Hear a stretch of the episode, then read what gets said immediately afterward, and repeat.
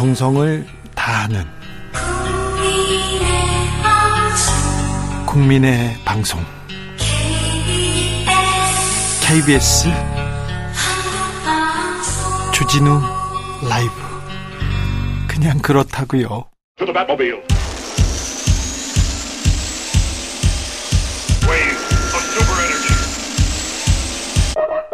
주 기자의 일 분.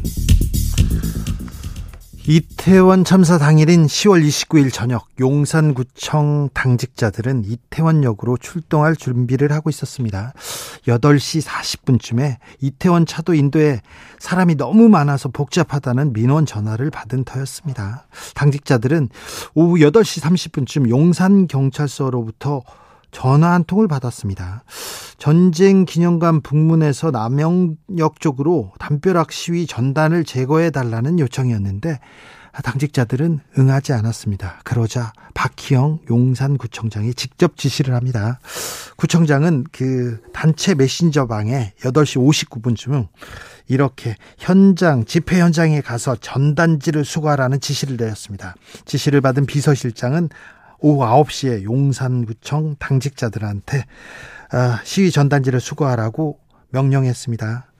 용산구청 당직 직원 두 명이 참사 당일 아홉시 십분부터 열시 사십분까지 한시간 삼십분 동안 삼각지역 근처에서 전단을 떼는 작업을 했습니다. 압사 관련 첫 신고가 들어온 것은 오후 열시 십오분. 그러니까 사람이 깔려 있을 때, 그 시간에 구청 담당 직원들이 사고 현장에 가지 않았고요, 인파 관리를 하지 못했습니다. 대신 전단을 떼고 있었습니다. 이태원 참사 백일이 다 되어 가는데 아직도 참사 원인이 뭔지 밝혀지지 않았습니다. 책임 있는 그 누구도 자신의 잘못이라는 말을 하지 않습니다. 사과하지도 않습니다. 진실을 말하지 않습니다. 천구백팔십구년 사월에 영국 힐스버러 축구장에서 리버풀 팬 구십칠명이 압사당하는 사건이 발생했습니다. 경찰은 아, 사, 조사를 하다가요, 술 취한 훌리건들이 이 저지른 범행이라고 이렇게 책임을 훌리건한테 돌렸습니다. 그러나 유족들은 끈질긴 노력으로 비밀문서 공개했고요, 결국 경찰의 잘못 확인됐습니다. 어제였습니다. 영국 경찰이 삼십사년 만에 힐스버러 참사 희생자와 가족들에게 사과했습니다. 앤디 마시 경찰협회 회장은 경찰 지도자로서 깊이 사과한다. 경찰이 매우 잘못했다고 말했습니다. 경찰은 윤리 규정을 다시 만들겠다고 했는데요, 그 핵심은 진실을 말할 의무가 될 것이라고 했습니다. 진실을 말한다는 것, 지금 우리한테 필요한 것이 아닐까요? 지금까지 주 기자의 일 분이었습니다.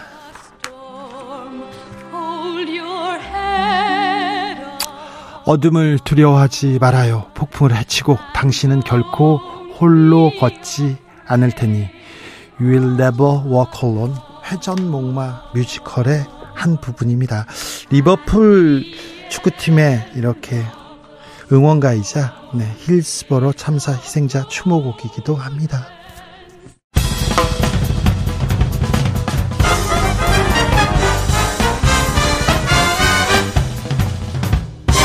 훅 인터뷰. 모두를 위한, 모두를 향한, 모두의 궁금증 훅 인터뷰. 이재명 민주당 대표에 대한 검찰 수사 본격화되고 있습니다. 민주당은 대정부 투쟁 수위 높여가고 있는데요, 사일 대정부 규탄대회 예고했습니다. 국민보고대회라고 합니다. 오늘은 김건희 주가조작 진상규명 티에프팀 출범시켰는데요, 아, 더불어민주당의 고민, 그리고 앞으로 이 일을 어떻게 해결할 것인지 물어보겠습니다. 고민정 최고위원 모셨습니다. 안녕하세요. 네, 반갑습니다. 자, 민주당이 대정부 강경투쟁으로 방향을 바꾼 듯이 보입니다. 자, 구체적인 방안이 뭡니까? 강경투쟁으로 갑자기 선회한 것은 아니고요. 아, 그렇습니까? 지금까지의 상황들이 이제 무르익은 겁니다. 네. 어, 일단 이 그 저기 뭡니까?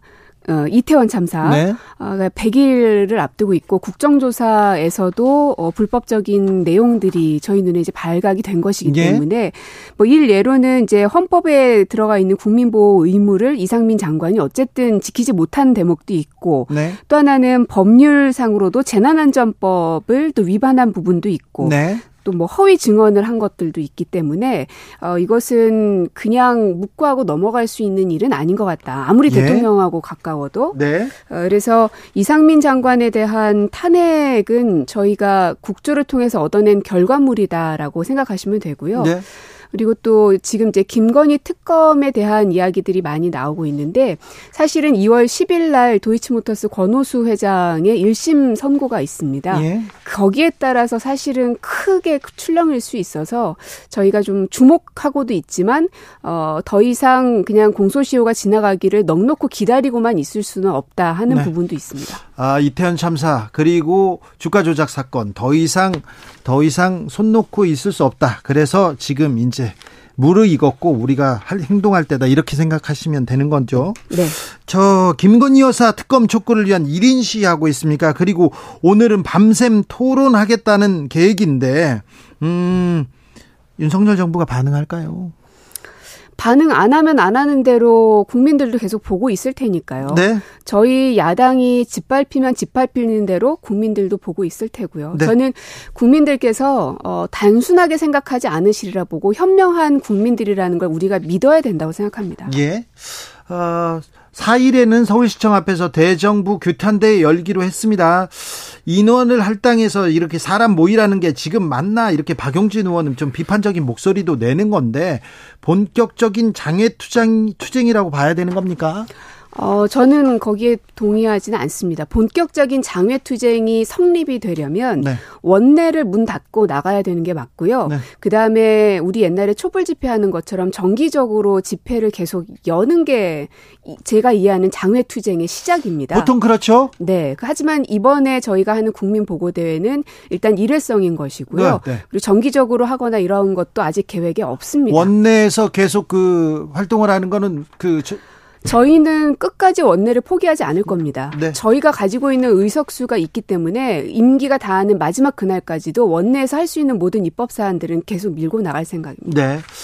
김건희 아니 그런데 이재명 대표에 대한 수사가 계속 되자 이제 네. 본격화되자 김건희 카드를 꺼낸 거 아니냐. 대통령실에서도 이거 최소한의 사실관계 확인도 없이 대통령 배우자라고 계속 가짜뉴스 유포한다 이렇게 얘기하던데요. 이게 가짜뉴스인지 의혹제기인지는 국민들이 판단하실 텐데요. 네. 예전에 아마 여러분 언론중재법 기억하실 텐데 국민의힘이 핏대 높이면서 했던 얘기가 뭐냐면 어. 언론의 의혹 보도를 못하게 하는 것은 언론의 재갈을 물리는 것이고 탄압하는 것이다라면서 그, 반대했었습니다. 그때 얘기했죠. 맞습니다. 그럼 지금 똑같이 적용을 하면 어, 김건희라는 분은 그냥 일반 여성이 아니시죠. 일반 여성이었으면 사실은 검찰에서 알아서 소환조사 미리 했을 테지만 네. 지금은 대한민국의 영부인의 자리에 가 있기 때문에 더더욱 의혹이 조금이라도 생기는 부분에 대해서는 명명백백하게 사실을 밝히지 않을 수가 없는 겁니다. 어떻게 그것을 부인하고 하고 진실이 무엇인지 저희도 모르는 상황인데 무조건 대통령실에서 거짓이라고 말하면 다 거짓이 됩니까?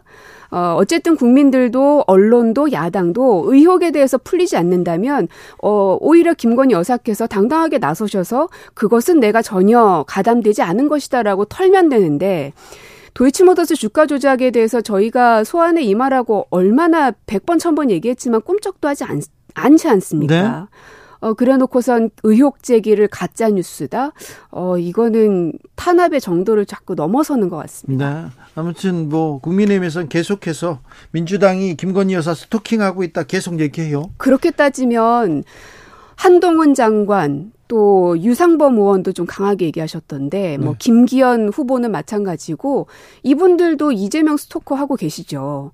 이분들 눈에는 난방비 폭등이나 택시비 올라가는 거 그다음에 대출금리 올라가는 거는 눈에 보이지도 않나 하는 생각이 듭니다. 사실 국민들은 그거에 거기 관심이 있는데 민생 좀 챙겨주세요 하는데 지금 정치권은 정부 여당은 뭐 여당은 당권 경쟁하면서 다른 얘기만 하고 있고 윤심 얘기만 하고 있고 민주당은 왜 검찰 얘기만 하고 있냐 이런 얘기 나오지 않습니까? 저희들도 그 부분에 대해서는 비판을 아주 겸허히 받아들여야 된다고 생각하고요. 네. 그래서 이재명 대표가 검찰 소환에 자꾸 응하는 이유는 어, 수사할 테면 다 해라. 다만 우리는 민생에 좀 관심을 갖고 거기서 싸웁시다라는 호소를 지금 드리고 있는 겁니다. 여당을 향해서도. 네.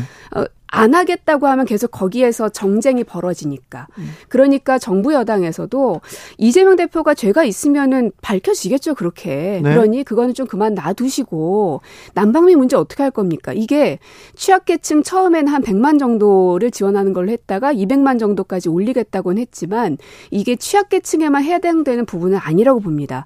특히 소상공인들 상가 운영하시는 분들은 어쩔 수 없이 계속 난방을 떼야 되기 때문에 감당하기가 어려울 것이고 네. 아파트에 살고 계시는 대부분의 중산층들도 난방비 폭등 때문에 어려움을 겪고 있기 때문에 더 많은 층위의 분들에게 에너지 지원을 해야 된다. 오히려 거기에서 좀 여야가 싸웠으면 좋겠습니다. 네. 지역민들 많이 만나시죠? 네. 오늘도 한 이삼백 명 같이 행사를 좀 하고 왔는데요. 무슨 얘기 많이 하십니까?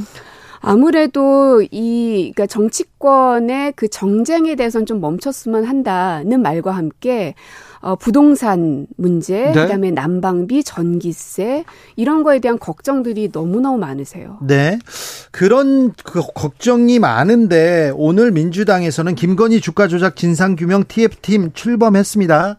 네. 자, 어떻게 접근해야 된다고, 어떻게 가야 된다고 보십니까? 사실 그 티에프는 오늘 갑자기 출범된 건 아니고요. 벌써 진작부터 비공개 회의는 계속 진행을 해왔던 팀입니다.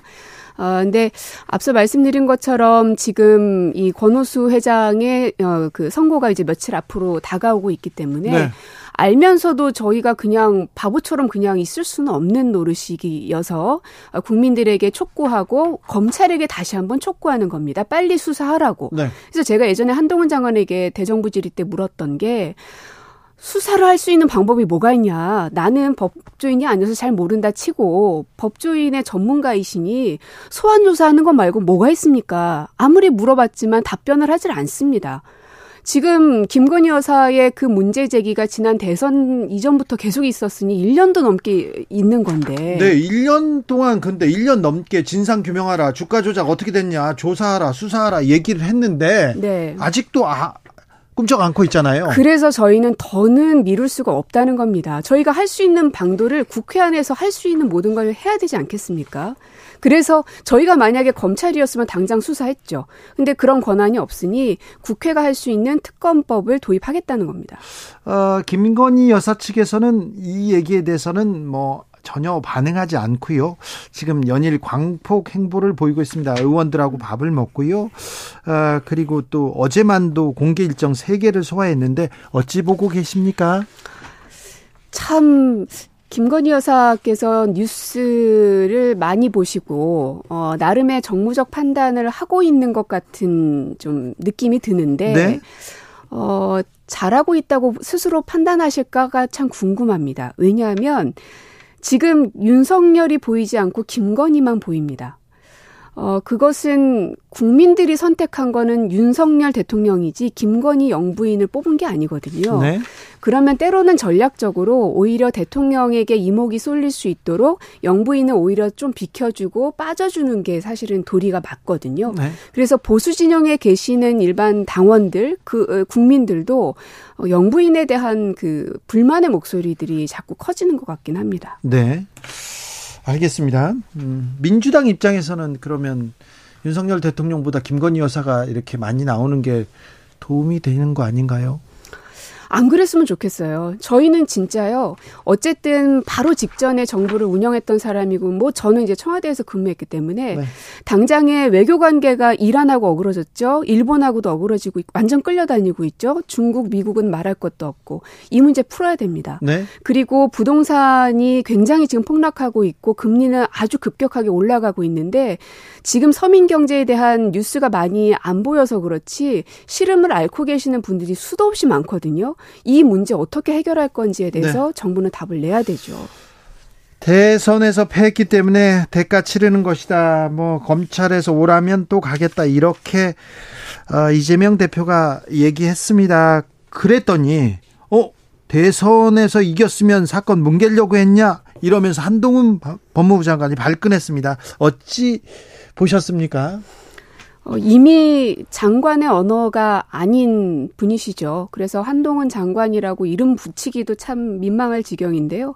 어, 이 개개인의 개별적인 사건에 대해서 언급하지 않는 거는 아주 기본 중에 기본임에도 불구하고 뭐 그걸 다 깨고 있는 게 장본인이어서요. 네. 뭐 빨리 정치를 하겠다라는 어, 그런 생각이 앞서가다 보니 그런 실수의 발언들이 나오는 게 아닌가 싶습니다. 그렇습니까? 아무튼 이재명 대표의 발언에는 한동훈 장관이 빠지지 않고 이렇게 코멘트를 합니다. 네. 전에 없던 일이에요. 음.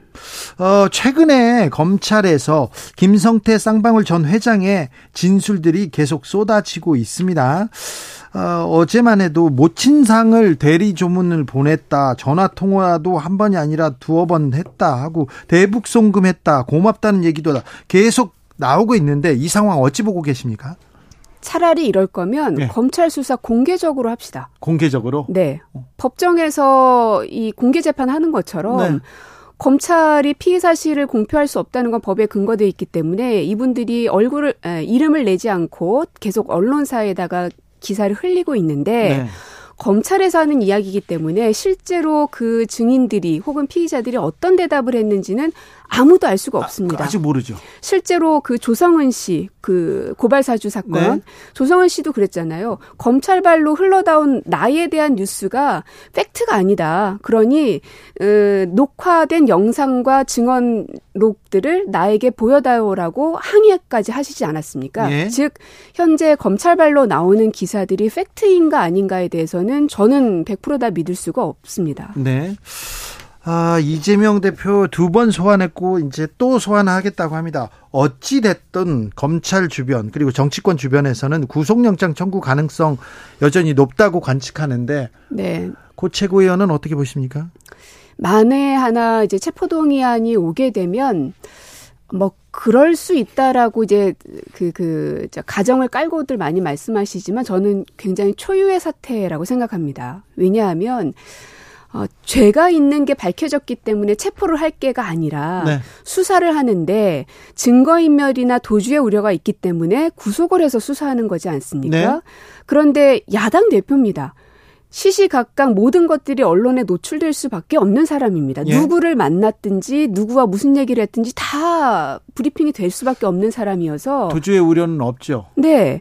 그래서 이 체포동의안을 내는 것 자체가 저로서는 참 받아들이기 어렵고 그렇다 하더라도 그래도 우리는 모든 가정들을 이제 상정해야 되니까 어 그게 왔을 때 이제 우리 민주당이 어떻게 판단해야 될 것인가. 그런데 대한, 민주당 네. 체포 동의안이 이렇게 국회로 오면 부결하는 거 단언하기 어렵다 이렇게 말씀하셨어요. 실제 당내 기류가 그렇습니까?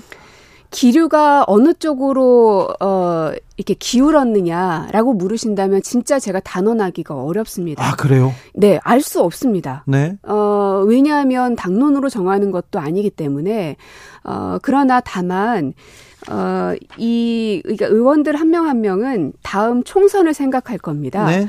국민들이 어떤 당에게 표를 줄 것인가. 근데 거기에서 이재명 대표가 도움이 될 것인가 안 될 것인가 이런 판단들을 하겠죠. 그렇다면 저도 한번 가정을 해볼게요. 만에 예. 하나 체포동의안이 가결된다. 예. 그러면 이재명의 심판이 중요한 게 아니라 아마 민주당은 국민들의 심판을 받게 될 거라고 저는 확신합니다. 그렇죠. 네. 민주당 당원, 지지자들은 또 네. 당원들은 말할 것도 없고 제가 말하는 그 국민이란 강성 당원이라고 하는 그분들이 아닙니다. 강성이지 않은 그냥 보통의 당원들 혹은 중도에 있는 당원이 아닌 분들은 민주당의 그러한 모습을 보면서 결국 총선 때는 윤석열 정부를 견제할 수 있는 집단을 뽑게 될 텐데 그게 국민의힘이 될 수도 있고 민주당이 될 수도 있을 겁니다. 무조건 야당이라고 해서 견제한다고 생각하지 않을 거거든요. 예. 능력이 그만큼 되고 어, 뭔가 하겠다고 마음먹으면 일사분란하게 쫙 밀고 가는 힘을 보여주는 집단에게 표를 줄 텐데 네. 만에 하나 지금 이 당의 대표를 우리 손으로 어딘가에 보내는 그런 결정을 하게 되면 국민들은 아 민주당에 있는 사람들은 결국 저렇게 배신하고 뭐 이런 집단이구나라고 판단할 것 같습니다. 그 얘기를 하면 뭐 부결될 것이다. 민주당에서는 똘똘 뭉쳐서 부결시킬 거다. 이렇게 또 읽히기도 합니다. 그렇게 가야 한다고 생각은 합니다. 네. 어, 하지만 현재 상황이 무조건 다 부결로 갈 거니까 걱정하지 않아도 된다라고 안일하게 봐서는 안 된다는 겁니다. 알겠습니다. 이상민 의원은 어, 이재명 대표가 기소될 경우 어, 당헌 팔십 조 적용해야 된다. 당대표 내려놔야 된다. 이런 얘기도 합니다. 이런 얘기를 하는 분들도 좀 있습니까? 음. 뭐 지금 언론에 나오는 딱 그만큼인데요. 한 두세 사람 그렇게 얘기합니까? 그러신 것 같습니다. 아, 더 얼만큼 계신지는 제가 뭐 저 취재는 안 해봤으니까요. 네. 근데 이제 당원에 의하면 당무위에서 또 그 최종 결정을 할 수 있게 되기 때문에 네. 이것도 뭐 예단하기는 어렵습니다. 아, 그렇게 그래요? 단언할 수는 없죠. 네. 음, 쉽지 않겠네요. 네. 아, 이, 그 의원님 나오면 이거 여쭤보고 싶었어요. 대통령실, 그러니까 청와대 대변인 지내셨잖아요. 네. 부대변인도 하고 대변인도 했습니다. 그런데 지금 대통령, 용산 대통령실에 대변인도 없고 부대변인도 없습니다. 이거 어떻게 해야 됩니까? 그러면 어, 대통령실하고 언론하고는 어떻게 소통하는 겁니까? 국민하고는요? 음... 윤석열 대통령이 시스템을 다 붕괴하고 있는 아주 단면을 보고 있는 건데요. 시스템을 붕괴한다? 네. 대변인이라는 존재는 그 사람을 떠나서 그, 그 어떤 시스템을 통해서 국민들을 다 만나실 수가 없으니까 대통령이. 언론을 통해서 만나야 되는데 또 언론사도 워낙 많다 보니까 대변인단을 통해서 브리핑을 하고 또 질문을 받아오고 이런 역할을 하는 건데요. 네. 이 시스템이 여당, 야당 그리고 역대 모든 대통령실에서 다 갖고 있는 것은 그만큼 국민과의 소통이 중요하기 때문에 시스템을 어느 정부도 무너뜨리지 않았던 겁니다. 예. 그런데 윤석열 대통령은 그 시스템을 붕괴하고 있는 것이고요. 역사에서도 보면 폭군들도 처음부터 폭군이지 않았습니다. 어, 처음에는 시스템에 의해서 잘했는데 자꾸 비판하는 사람들이 많아지니까 그 말이 자꾸 듣기 불편하고 그러다 보니 시스템을 무너뜨리고 본인이 직접 하기 시작하면서 폭군이 되는 거거든요. 네. 저는 윤석열 대통령이 그 전철을 밟는 건 아니었으면 좋겠습니다. 알겠습니다. 네. 아직 폭군은 아니죠. 아니길 바랍니다. 아니길 바란다. 빨리 대변인 뽑으십시오. 예. 음. 과방위원이시니까 이것도 물어볼게요. 대통령실에서 방통위를 직접 감찰하고 있지 않습니까? 어떻게 보십니까? 뭐 결국은 한상혁 위원장을 쫓아내기 위한 할 수 있는 모든 방법을 다 동원하고 있는 건데요. 네. 어, 방통위에 대한 뭐 감사원 감사는 뭐 말할 것도 없고요. 네. 어, 그리고 이제 관련된 사람들을 다 이제 조사하고 수사하고 겁박을 하고 그리고 이제 과방위 안에서도 한상혁 위원장만 나왔다면 이제 박성중 의원이나 권성동 의원이나 굉장히 험한 말을 막 그 인격 모독적인 인격을 폄훼하는 발언들을 서슴없이 하시거든요. 네. 그래서 자괴감이 들게끔. 예. 어, 그 의도가 너무 빤히 보이기 때문에 지금 대통령실이 그렇게 하는 건 해도 해도 방통위가 꼼짝을 안 하니 우리가 나서야 되겠다 뭐 이런 것 같은데 꼭 그게 다 성공하리라고 착각하시는 것 같습니다. 저희 민주당 과방위원들은 절대로 그 시스템 무너지게 하지 않을 겁니다. 네. 지난 총선에서 광진에서 오세훈 시장을 꺾었어요?